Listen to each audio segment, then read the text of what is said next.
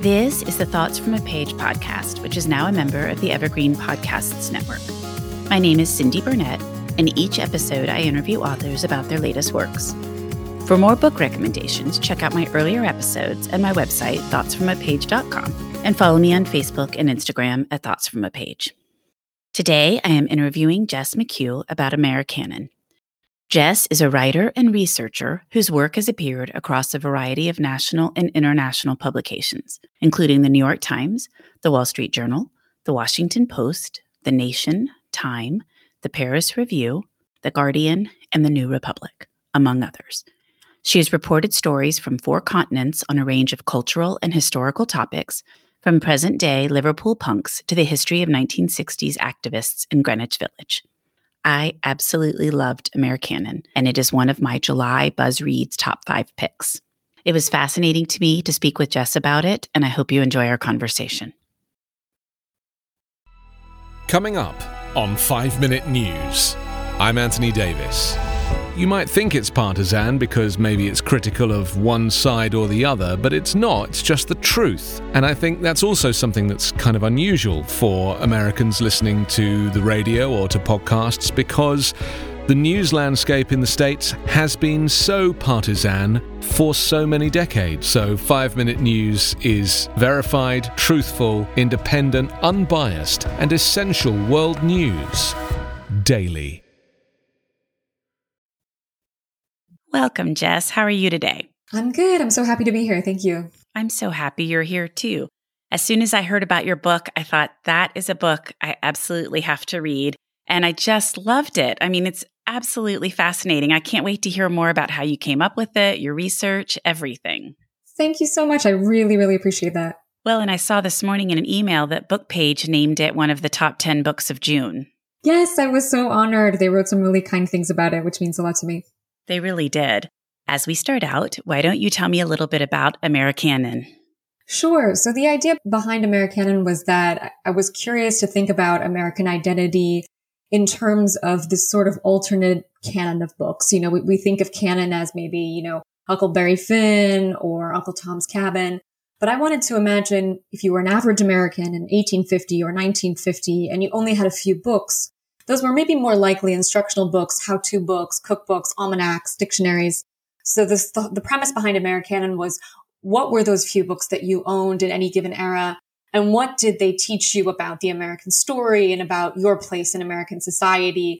And so the, the kind of thesis that I developed over time was that through generations of rereading and rereading, we can really locate a lot of the kind of the birth of certain identities and the birth of certain mythologies that we have about ourselves as a nation.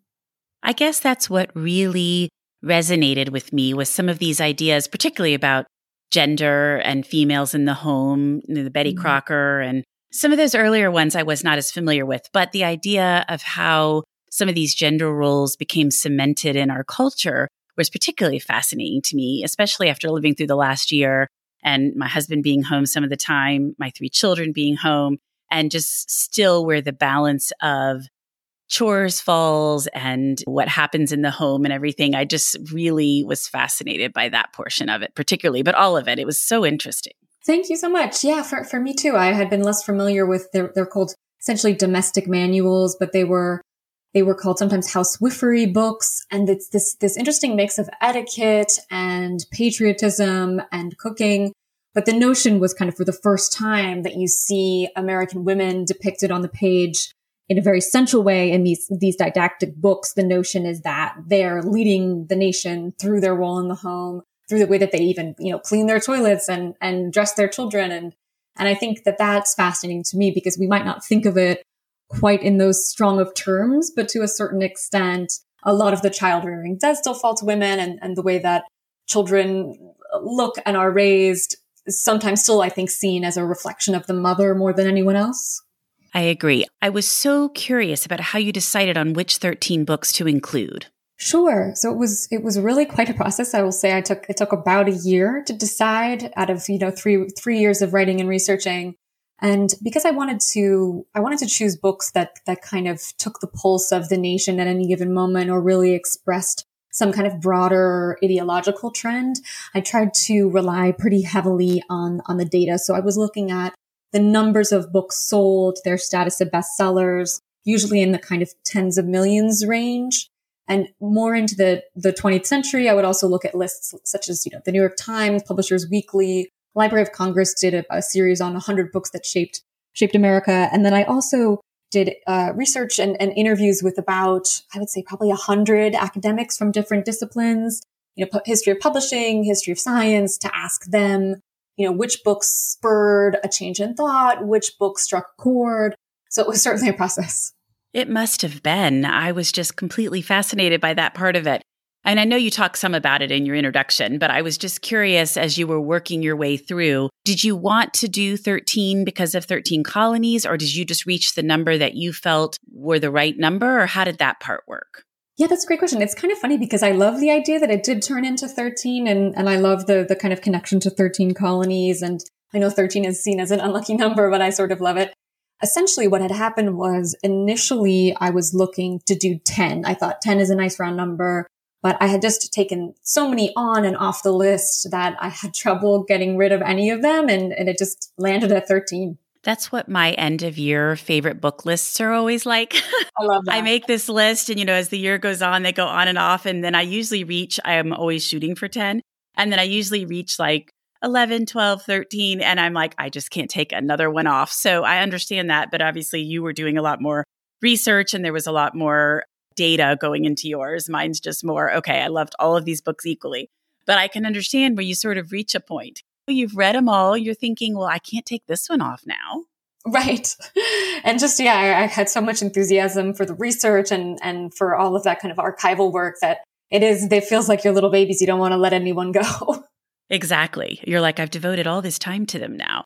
The part that I was really fascinated by was Emily Post because I grew up owning a copy of that book and I've used it many, many times. Thank you notes and, you know, when someone passes away, a variety of things. But I had no idea about her husband and being the subject of all that notoriety and then being divorced. And maybe it all says that in the beginning of the book and I've just never focused on it. But I didn't really know her personal story at all. Yes, you know, it's it's funny you should bring that up because she was one of my favorite chapters to write because similarly I had grown up, you know, learning Emily Post etiquette and, and all of that that. And I had associated her with a certain very kind of old fashioned, stodgy life. And I was so shocked to discover that the beginning of her career as a writer came out of, as you mentioned, her husband was caught up in this affair that he was having with a showgirl and he was extorted by a tabloid. And it ended up in this really highly public blackmail legal fight in court. And she was so embarrassed by this that she divorced him in 1906, which was not done at all. And so she needed to make money, which is why she started writing novels and then eventually wrote etiquette. But I just, I found it so fascinating that, that the woman who wrote the rules really came out of scandal and almost I see it as wanting to correct the, the errors of etiquette, shall we say, of those around her. I agree. I think that's exactly why it surprised me so much because I expected her to be this very, like you said, stodgy, kind of set in her ways woman who was married with children. So it was just so funny to me that that her life was so different than I expected it to be. And that her was it great great grandchildren still run the the company that puts out the book? Yes, I believe it is great great. I can't remember how many generations removed, but yes, her her descendants, Lizzie and Daniel run run this institute now and they were fascinating to me because they're they are also so modern. I went in there, you know, fearing that I was going to have incorrect teacup placement, but they write, write books about pot etiquette and, and all sorts of things now. So it's just things have, have really changed over there and evolved over time.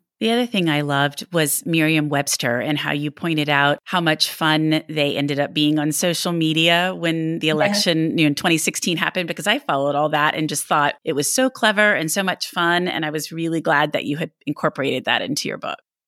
Thank you. Yeah, Merriam-Webster is kind of what started it all, as as many journalists do. I spend way too much time on Twitter, and so I noticed when Merriam-Webster kind of was having this very sassy Twitter presence, correcting especially politicians' use of language and the meanings of words that maybe strike us as simple, such as fact or unprecedented or things like that. And so it led into this longer investigation. And I was so surprised to learn that the founding author of Webster's dictionary back in the 19th century was this born again Christian nationalist who really believed that a new language could galvanize an original and new and superior American identity, which I just found so fascinating and, and in some ways at odds with the way that they exist now in the world. And, and that kind of made me all the more interested absolutely at odds with the way they exist today. I think I found that really interesting. The other thing that I thought was really interesting about that chapter was there's kind of two things that I think the dictionary does. One is make uniform spelling, which I think is very important because when you go back and try to read some of those earlier documents before there was more uniform spelling, sometimes you're like, what are they saying? You know, it takes a while. Oh, yes. So I, that part I'm all for. And so I've always thought of the dictionary as sort of that being its primary purpose, which I guess it really isn't. It's more to define the words and come up with what they mean and, and who they're going to mean that for. So it just made me really rethink the way I viewed the dictionary. I guess that's sort of silly, but that's just, you know, as I read that chapter, I was thinking, huh. So I guess there are kind of two different parts of that. Definitely. And I really think there are so many. And I, I had similarly thought it's just for spelling. That was how I treated it growing up and then later for for you know the the meanings of words but the more i researched it the more i realized that that the dictionary has served so many different purposes over history it used to be almost kind of a, a self-help book in terms of if you could educate yourself with a dictionary or with a speller and you could be seen as educated you could be more socially mobile by labeling words as slang or non-standard it would teach you you know what was appropriate for certain situations and and now as i mentioned in the, the chapter people use the dictionary almost as a public philosopher, which is to say, in times of crisis, a lot of people, for instance, will look up the word surreal. That's been a trend in Merriam-Webster's online dictionary that after 9-11 or after the Sandy Hook shooting, that's the top word. And, and so you see that people are turning to the dictionary for something much deeper than words. They're looking for, for answers to, to kind of some, some more philosophical questions. And as new words come in, you know, it's so interesting to see kind of the top 10 words that are added every year, you know, in the past year, social distancing and, you mm. know, some of these type of things that we haven't ever, or at least I had never really been familiar with before. So it, it was very thought provoking. And I've, I've thought a lot about that section since I finished it. Thank you. Yeah, I, I agree. It's the, the dictionary is, is fascinating because it is such a living object in certain ways. And it does, as you say, the words that it adds in can sometimes speak to our moment and and make us think about exactly, you know, things we had never thought about two years ago. I don't, if you would ask me what social distancing was, I don't think I would have been able to give you a definition. I'm not sure I'd ever heard the term. And if I had, I guess it had just gone in one ear and out the other. But did you have a favorite of the books that you included? That's a great question. They're so there. I, I like them all for different reasons. I think even the the authors or the the ones that I was less familiar with or had some kind of negative preconception about, I sort of changed my mind. Uh, I would say Emily Post is up there. I would also say Dale Carnegie is up there because he is, he wrote How to Win Friends and Influence People. And he was one of those authors that I, I had associated with a certain kind of, uh, shall we say, a business major or people who are working in, in corporate structures. And the, I had always had kind of a negative preconception about his book that it was maybe manipulative and a little bit too much about salesmanship. But the more that I learned about him as a person growing up dirt poor in Missouri at the turn of the 20th century and having all of these issues of self-esteem and really intense anxiety and finding his way out of this kind of hole of debt and desperation through confidence and public speaking. It made me understand him and his book in a much different and I would say more open-hearted light, which is to say that he he really seems to be offering a salve for people who similarly feel discomfort or distress in their lives and need something to hold on to. And it, and it just, it, it gave me some more grace with Dale Carnegie. And you know, the funny thing about that book is I've heard that title forever, but I didn't realize he had written it. And I didn't realize that it was published in 1936. Like I, I kind of did a double take when I started on that chapter.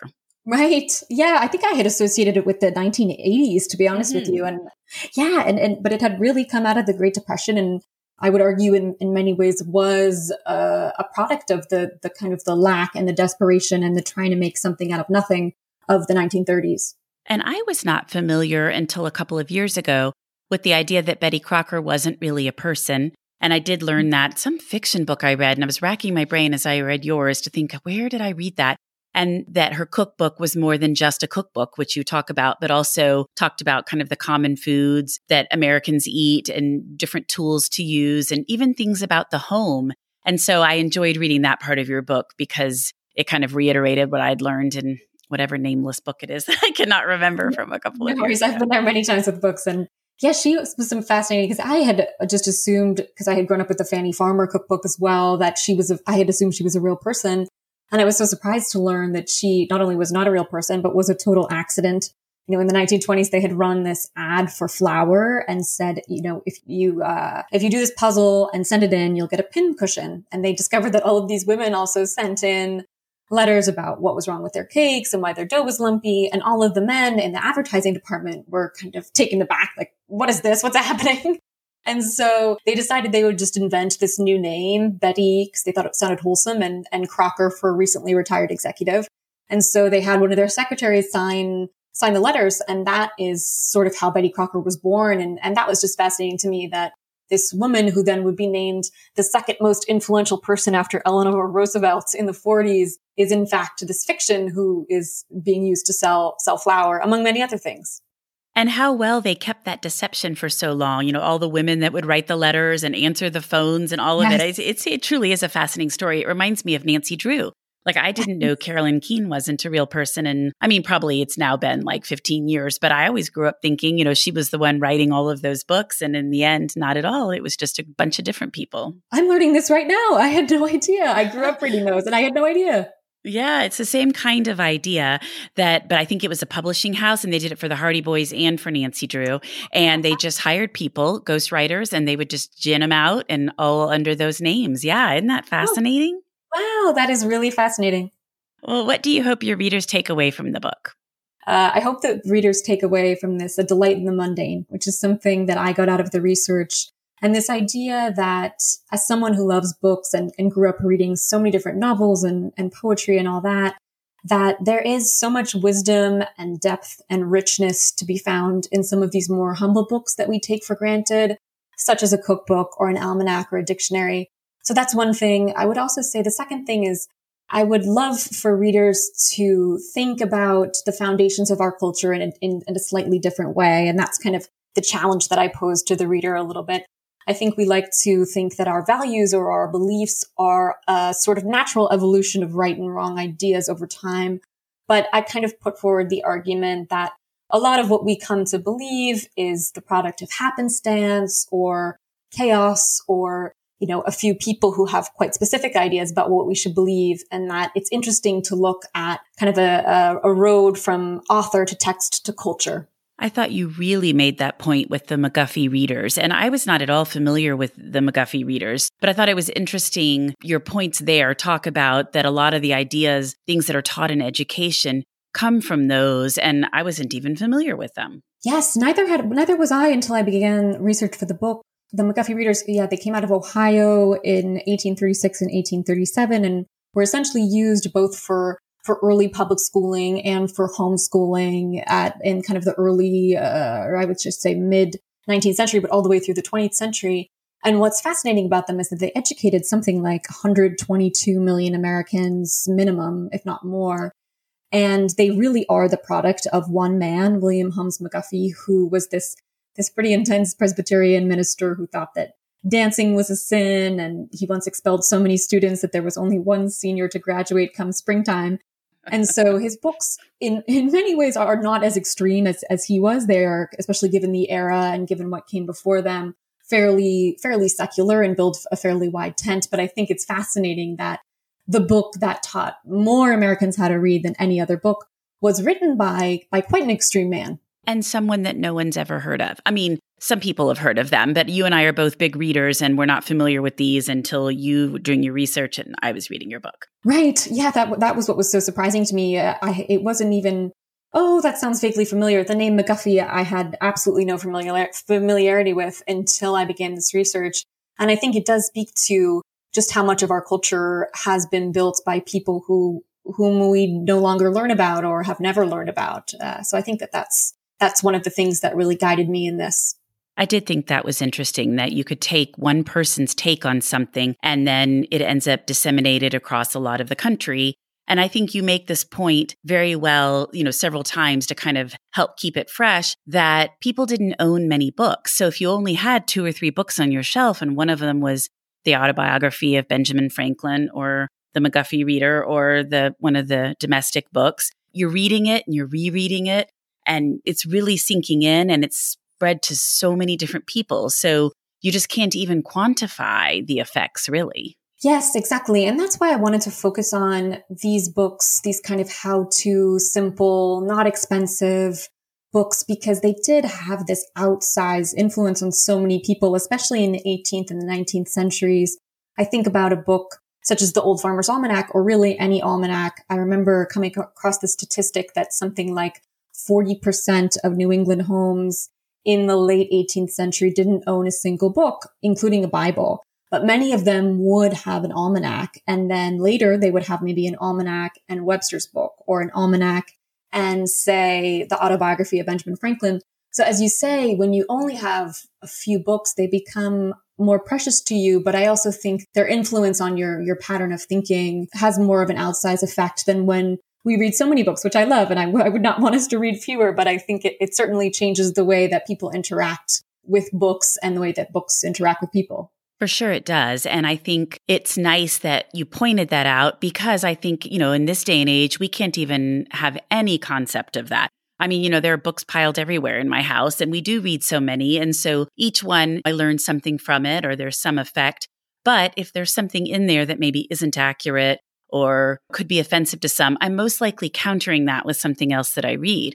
But if instead you own one book or two books, and you're just pulling it down and reading it when you're bored or reading it because it's the almanac and you want to know the weather or about a religion or whatever it is, then yes, it's going to completely be shaping what you're thinking and what you consider to be correct. Exactly. And I think especially with these books, which are often reference texts of some kind, they take on their own kind of authority because like you said, if, if you come across something in a book, say a nonfiction book now that doesn't feel quite, quite right, you can either dismiss it or you can Google it and see, is this true? Is this not true?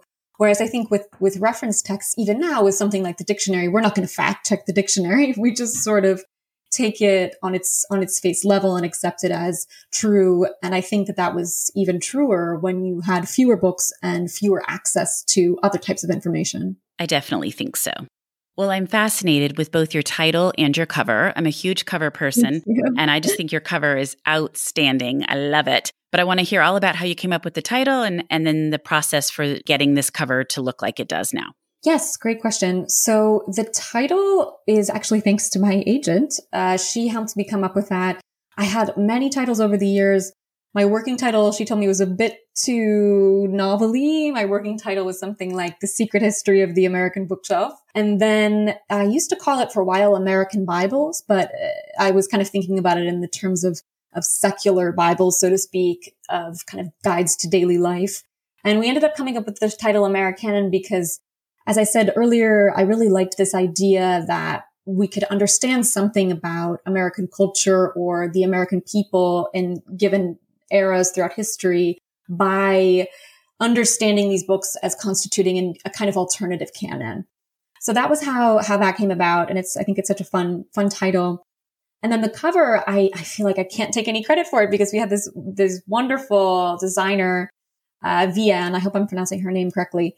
But I love it because it's, it's this sort of you know, as you can see, it's kind of a disjointed American flag. And she's incredible because what she did is the, the, each of the strips that make up the stripes of the American flag actually come from books that I write about within right. Americanon.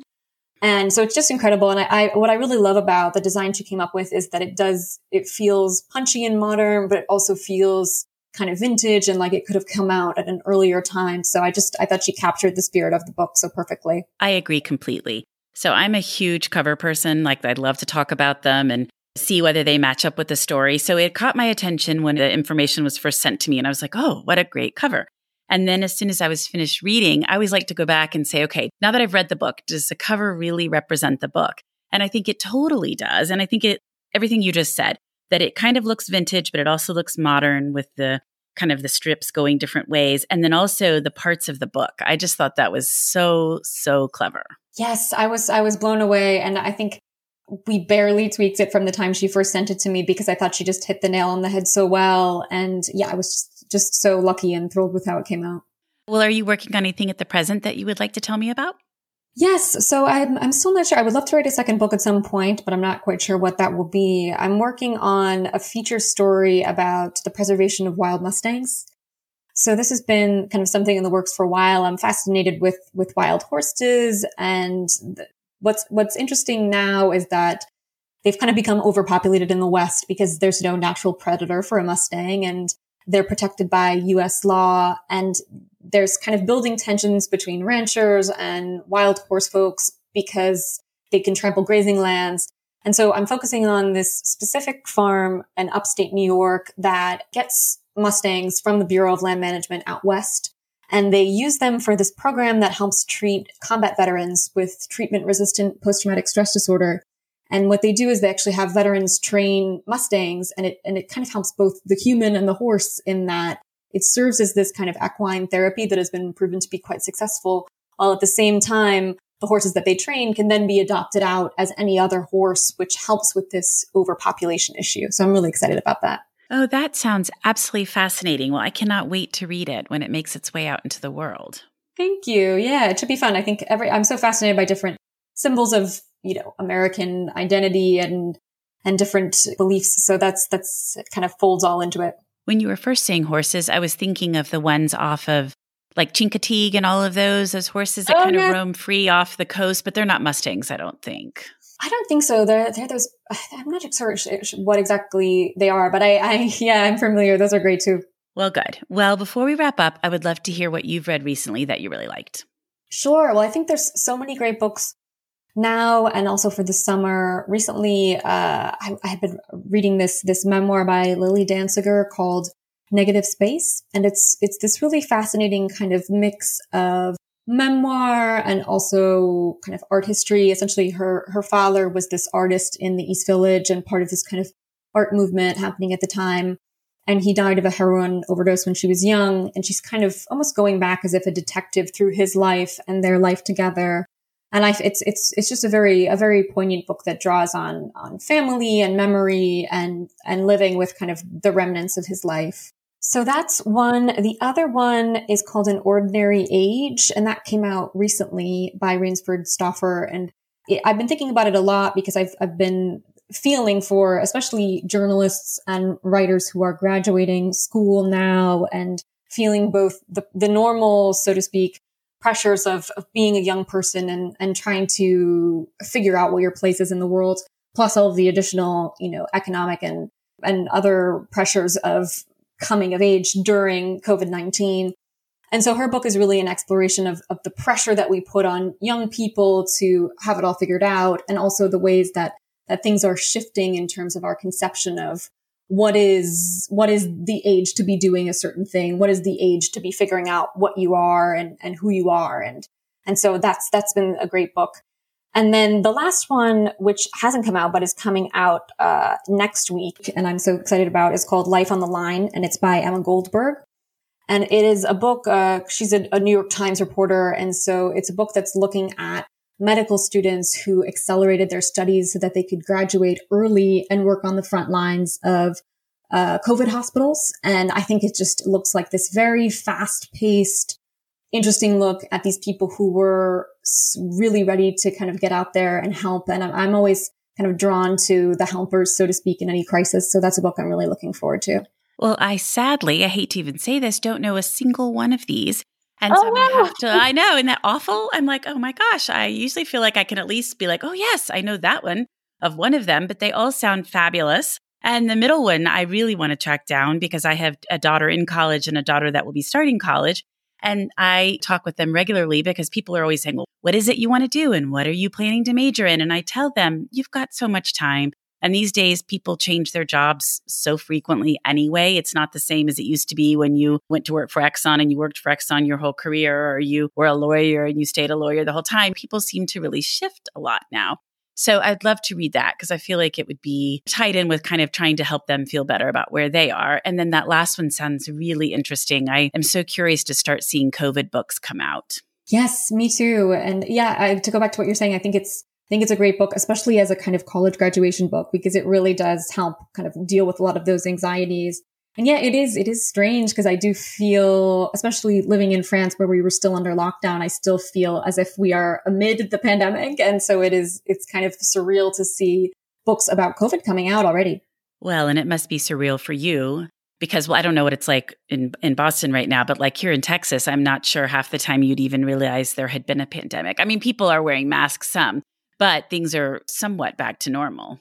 Yes, it was it was very strange because I left when I left Paris a week ago, we had just come out of the lockdown. We were in a lockdown essentially since September. There had been no restaurants. It was just grocery stores open and we had a very strict 7 p.m. curfew that was very much enforced by the police. And so it was strange to go from, you know, just going to the grocery store, working, going for my nightly jog to coming back to Massachusetts where you could go in and get a coffee without wearing a mask. I hadn't been inside a restaurant or even eaten outdoors since the summer. So it's, it's been it's been very strange. Definitely a shock. I don't know where France is on the vaccination process. Like are they like we are here or is it rolled out slower? No, yeah, there, there was a lot of kind of bureaucratic issues in rolling it out. So I, I don't know the exact numbers, but they're, they're fairly low. I would say definitely less than 50%, probably closer to 25%, maybe even less. So that's probably some of it too, because I definitely feel like once everybody here was vaccinated, or most people are vaccinated that I know, that things began to open up a lot more. And that was several months ago. For sure. I think that's a huge part of it. Well, I have absolutely loved speaking with you, Jess. I loved your book. I just think it's so fascinating. I hope every single American will read it because I really think it's very thought provoking and will make people think more about some of their own beliefs and everything. So thank you. And thank you for taking the time to come on the Thoughts from a Page podcast. Thank you so much. It's really an honor. I appreciate that so much. Thank you so much for listening to my podcast. If you like this episode, and I hope you did, please follow me on Instagram at Thoughts from a Page. Tell all of your friends about the podcast and rate it or subscribe to it wherever you listen to your podcasts. I would really appreciate it. Jess's book can be purchased at the Conversations from a Page bookshop storefront, and the link is in the show notes. I hope you'll tune in next time.